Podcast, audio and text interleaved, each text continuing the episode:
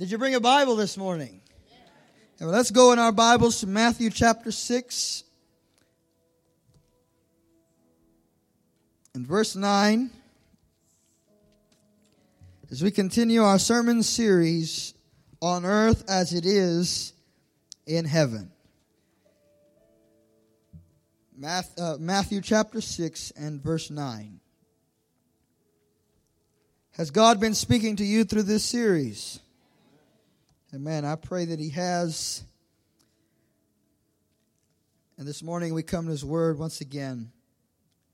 Jesus said, Pray then in this way Our Father who is in heaven, hallowed be your name. Your kingdom come, your will be done on earth as it is in heaven. Give us this day our daily bread and forgive us our debts as we also have forgiven our debtors.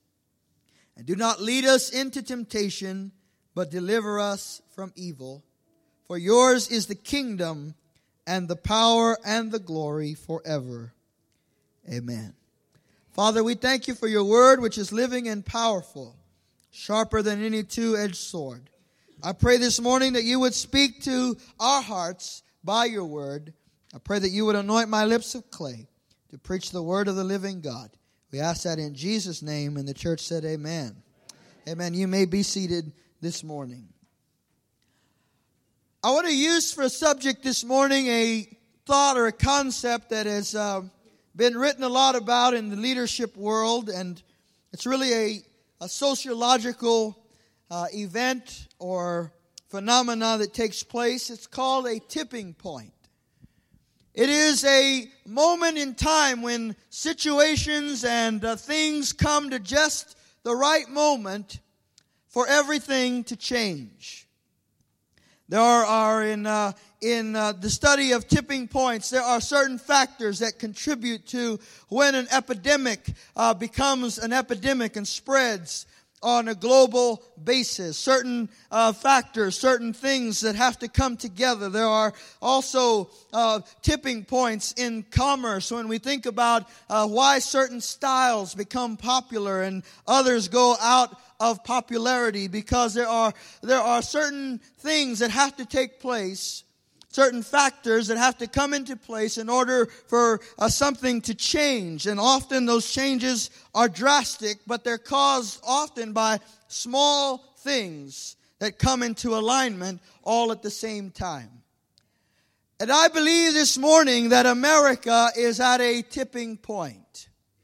I believe the church is at a tipping point, and I believe that you, maybe this morning, individually are at a tipping point.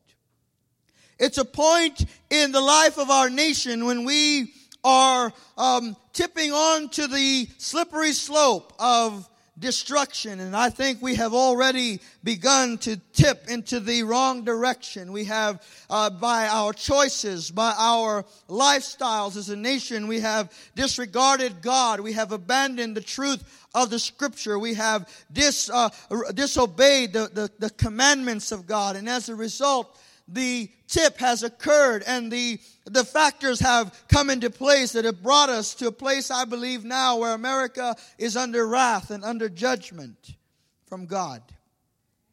When we look at our political comedy that we now have running for president, you realize that God has left us to our own devices. And we are in a dangerous place as a nation. The church is at a tipping point as well. And I believe in particular that Kingsway Church and the church in Beeville is at a tipping point. There are certain factors present here that are so powerful and so essential that I believe that the church in Beeville at large and in Kingsway Church in particular, that we are at a tipping point where if we will make the right decisions and pursue God in the right way, that we will see an outbreak and an outpouring of revival in our day.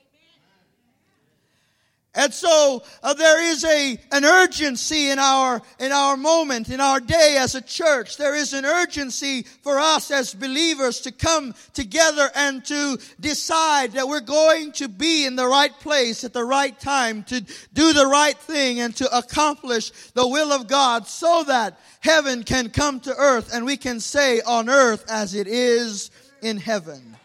That we can say that in the church and we can say that in our finances and we can say that in our relationships and we can say that in our education and we can say that in every sphere and atmosphere of our life. There is a tipping point for many of you this morning. You teeter totter on the edge of decision. If you go one way this morning, you will find yourself on the slippery slope of destruction, walking away from God and going further than you ever thought you you would go. But I allege this morning that if you will tip in the other direction, if you will tip in the direction of faith, that you will find yourself under the outpouring of God's amazing grace and His power to save and to deliver your soul. Come on, somebody. If you are at a tipping point, this message is for you this morning.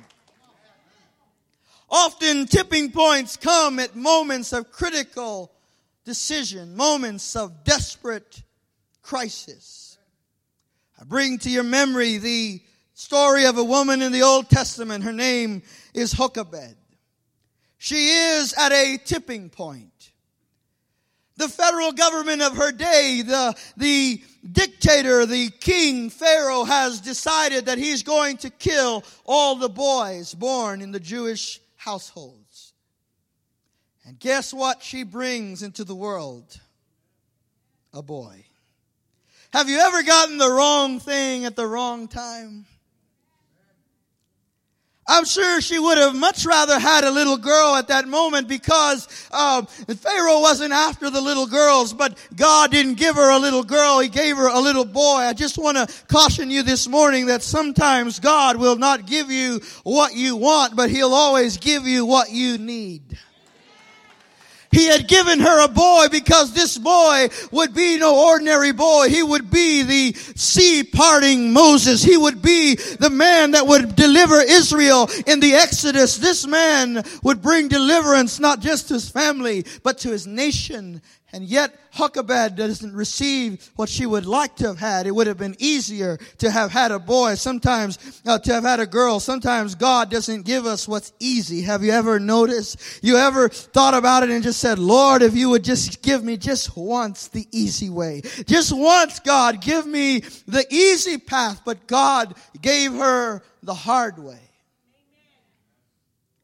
Often God will accomplish deliverance in us the hard way. The easy way will lead, us, uh, will lead us to boasting and saying, look what I have done. But the hard way leads us to saying, look what the Lord has done. This was God's doing. Is there anybody going the hard way right now? Is there anybody that is enduring some hardship? Can I tell you, when it's all over, you're going to sing, look what the Lord has done.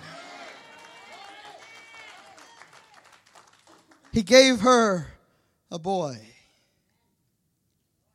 She tried to hide him. The Bible says she tried to hide him. You ever tried to hide a baby?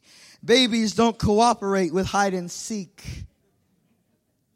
Babies tend to cry whenever they well please. They can be in church, they can be in the in the uh, school, they can be wherever they are. They need something, they're going to make it known. She tried to hide him, and she accomplished this project for three months. She managed to keep baby Moses out of sight and out of the threat of Egypt, but it just kept getting closer and closer. I imagine that she would hear from time to time the rush of soldiers walking by the house and she would hear, you know what, they just busted so and so and her baby boy over there two houses down and the, the trial became real and it became uh, visual as her baby boy was now in real trouble. I'm speaking today to people who have some children who are in real trouble. She was at a tipping point. What was she to do? The Bible says she came up with an idea that would have put her today under the severe punishment of the Child Protective Service. She came up with a strategy that was absolutely crazy. But I believe that although she did not know the words of the Lord's Prayer, she understood the principle of the Lord's Prayer when Jesus taught us to pray, Thy will be done. You see, friends, this is the tipping point. When you come to a place of saying, Thy will be done. She took that baby and she put him in a basket and the Bible says that she covered the basket in pitch. In other words, uh, the word pitch is in the Old Testament is the same word used for the word atonement. It is a reference to the redemptive work of Jesus Christ, the cross, when she covered that basket in pitch. She was basically saying her last prayer over that baby boy and saying, God, you're gonna have to cover him now. You're gonna have to deliver him now. If, if he's gonna survive, he's gonna survive by your mercy and by your grace. And then she took that basket and she went down to the Nile River and she placed the baby, yes, the baby, in a basket. On the river. I assure you, I have seen the Nile. The Nile is no Texas creek. It is no two inches of water on a rainy day. The Nile is a vast, wide, rushing river. And I want you just to picture in your mind a mother who loves her child enough to hide him, enough to protect him, but now she's come to a place where she can do no more for him. She's come to a tipping point and she, she lays him on the waters of the Nile and then maybe she whispers a final prayer, thy will be done.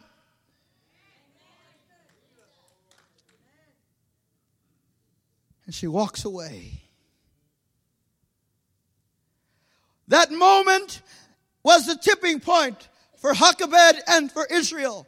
Which moment, Pastor? The moment when she walked away. The moment when she said, God, I have done all that I can do. Now this thing is in your hands. But can I tell you, friends, that the moment that you let go, God takes over. The moment that you turn, turn it over, God says, all right, now I am in control. I'm speaking to some people this morning that God is telling you, you're going to have to let go. You're going to have to trust me. You're going to have to leave it in my my hands. Thy will be done. As Jochebed is walking away, God is walking on the scene. I said, God is walking on the scene. You see, as long as you can handle it, God won't handle it. But the moment you realize I can't handle this, God says, all right, it's in my court now. I'm going to do what I want to do in this thing. And just at that moment, the scripture says that that basket starts going down the Nile, the edge of that river, and wouldn't you know that Pharaoh's daughter had the sudden need to go and take a bath? I imagine the Lord uh, whispered in her ear, You stink. you have a hot date tonight. You better get ready. I don't know what it was, but something moved that woman. You see, when God is on the job, He'll move even your enemies into place to accomplish His purpose and His will for your life. Come on, somebody. Is there anybody in the house of God that knows that God is the best chess player there's ever been? He knows how to move the pieces in your life.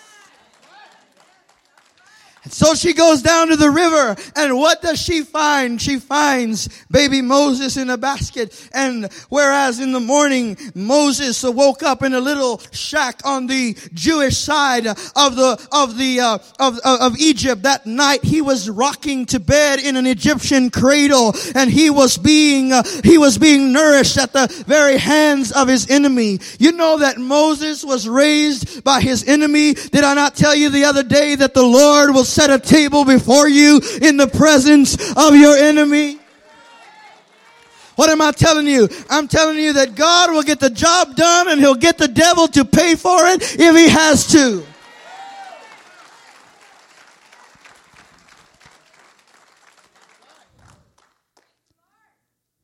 And Moses was raised a prince in Egypt because his mama in the direction of faith. Fast forward a few hundred years, you find the capital city of Israel surrounded by, by a besieging army. The Assyrians are coming in for the kill. Israel is so desperate. There is a, a, city walled in, shut in, and people are starving to death. The situation is so desperate that mothers are eating their young.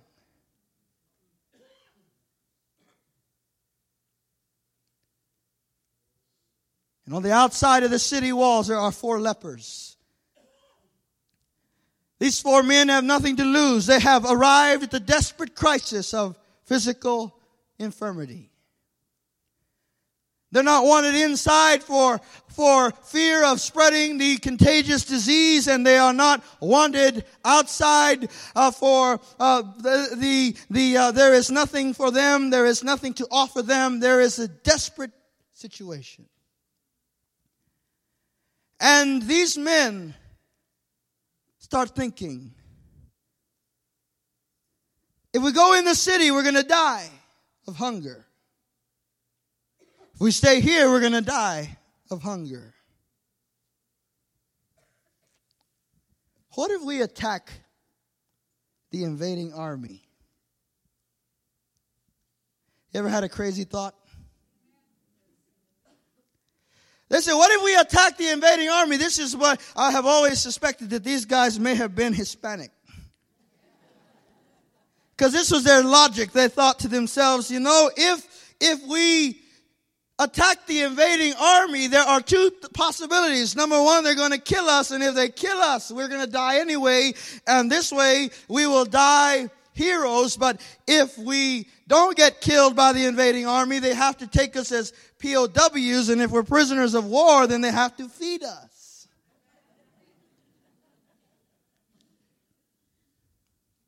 They're at a tipping point. And the Bible said they asked the question, why sit we here until we die? Some of you are sitting right there at that tipping point, teeter tottering, like the nation of Israel in the days of Elijah between two opinions, serving God, not serving God, giving it to God, not giving it to God. And today I'm here to push you a little bit and to tell you it's time to go God's way. Why sit you there until you die? Why sit you there until you die? They got up and they went and they began to march against that army, four lepers. No weapons, no strategy, no strength. They had no power. They were sick men. But the Bible said at the very moment that they got up, the Lord God got up with them. I said God got up beside them and he advanced along with them. You see, they knew that God might just get involved in this thing. And if God got involved, that anything was possible. The scripture said that when the Lord stood up, they got up at twilight, and at twilight the Lord caused an ar- a noise to come over that army and brought confusion. And the Assyrians began to fight one another in the melee, and they began to run from the presence of four lepers. The lepers didn't even know what was happening. They arrive at the camp of the Assyrians and there is nobody to be found. They walk into the general's tent and there is a feast laid out on the table and they are, they're, uh, they're thinking, what just happened here? And they are eating the grapes and the pomegranates and the turkey legs and the uh, and the tacos and the and the enchiladas, and they are experiencing uh, the provision of God. And then they go over to the closet and they find some fine new clothes and they get dressed. You see, that was a picture of our salvation because when you and I came to Christ, He laid a table before us uh, and He dressed us in His righteousness uh, and He gave us His His righteousness for our own. They came to a tipping point and they tipped in the direction of faith.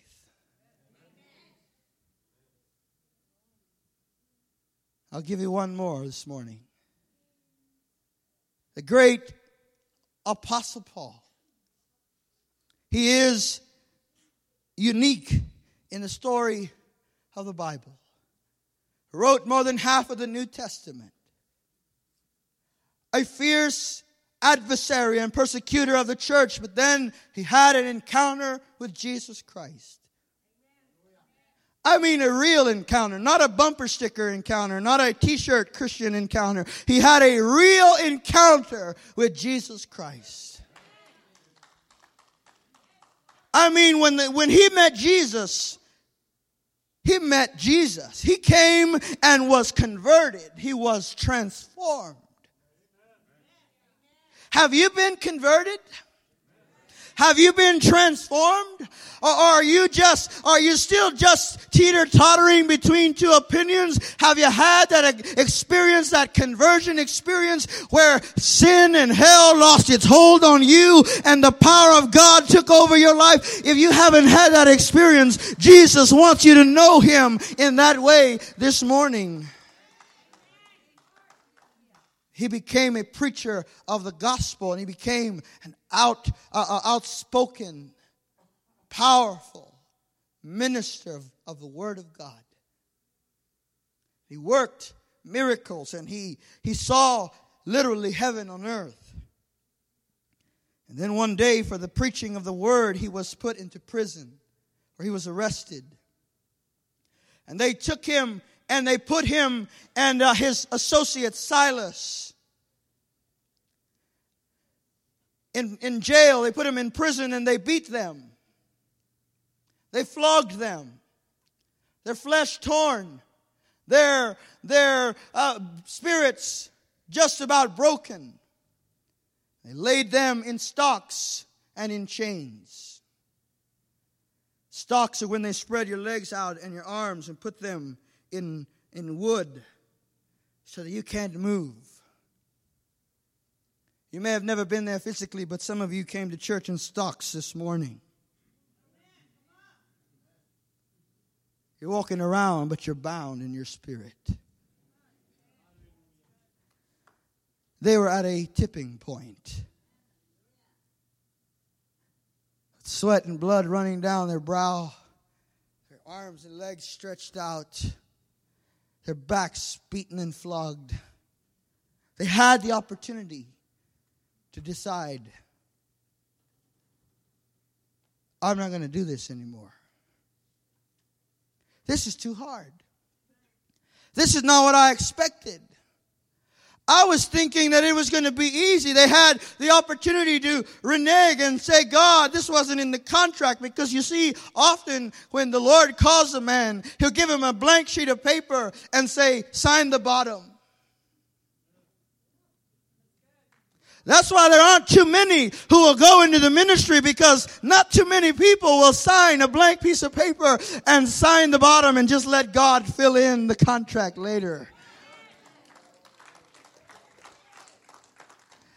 Paul could have said, I haven't, I didn't, this wasn't in my contract. This isn't in the deal. I'm not even insured for this. There he is with his associate, and maybe he's thinking, look at the trouble I've gotten him into. Look at the place that I brought him through. I was his leader. And you know, I'll just share that with you right now that sometimes as your pastor, I tremble at, at the decisions that we have to make and are going to make going forward because I know it's going to require you to sacrifice and to fight and to save and to pro, and to um, to press through in order to achieve the things that God has called us to do. And maybe like Paul uh, and Silas, I look over at you and say, Lord, if we had just minded our own business and left Beeville alone and not been praying about revival, then maybe he wouldn't be attacking us and maybe we wouldn't be sick and maybe we wouldn't be going through this hell. But I'm here today to tell you that our God is a deliverer and that he is our stronghold and our strong tower.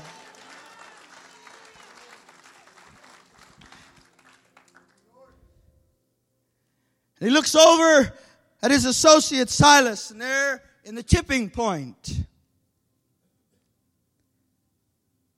Do I complain?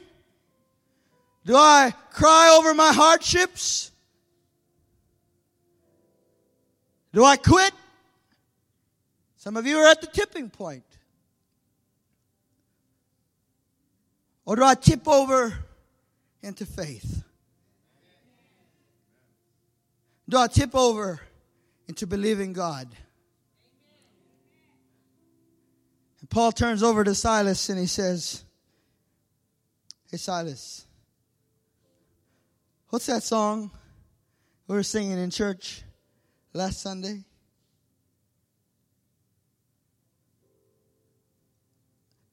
Paul, I really can't focus right now. Yeah, you remember that song we were singing in church last Sunday about chains being broken and walls coming down and about dry bones rising. You remember that song? Remember that song about Jesus rising from the grave? And I don't know what song they began to sing, but the Bible said that they tipped over into faith because they started singing a song in the middle of the night, in the midnight hour, at the moment of deepest crisis and trial. They began to sing out to the Lord. And the Bible tells us that while they sang, the walls of the prison began to shake and the, the ground beneath them began to tremble and the stocks and chains began to come loose uh, because Paul and Silas had tipped over into faith. Revival had come. Heaven had come into the house. Heaven had come into the room. Come on, somebody. Are you at a tipping point right now? I dare you to worship God. I dare you to praise Him. I dare you to get excited about your future because God is going to shake the walls of your prison. He's going to shake the walls of your situation. And get ready, Beeville, because there is a spiritual earthquake coming that is going to break the chain.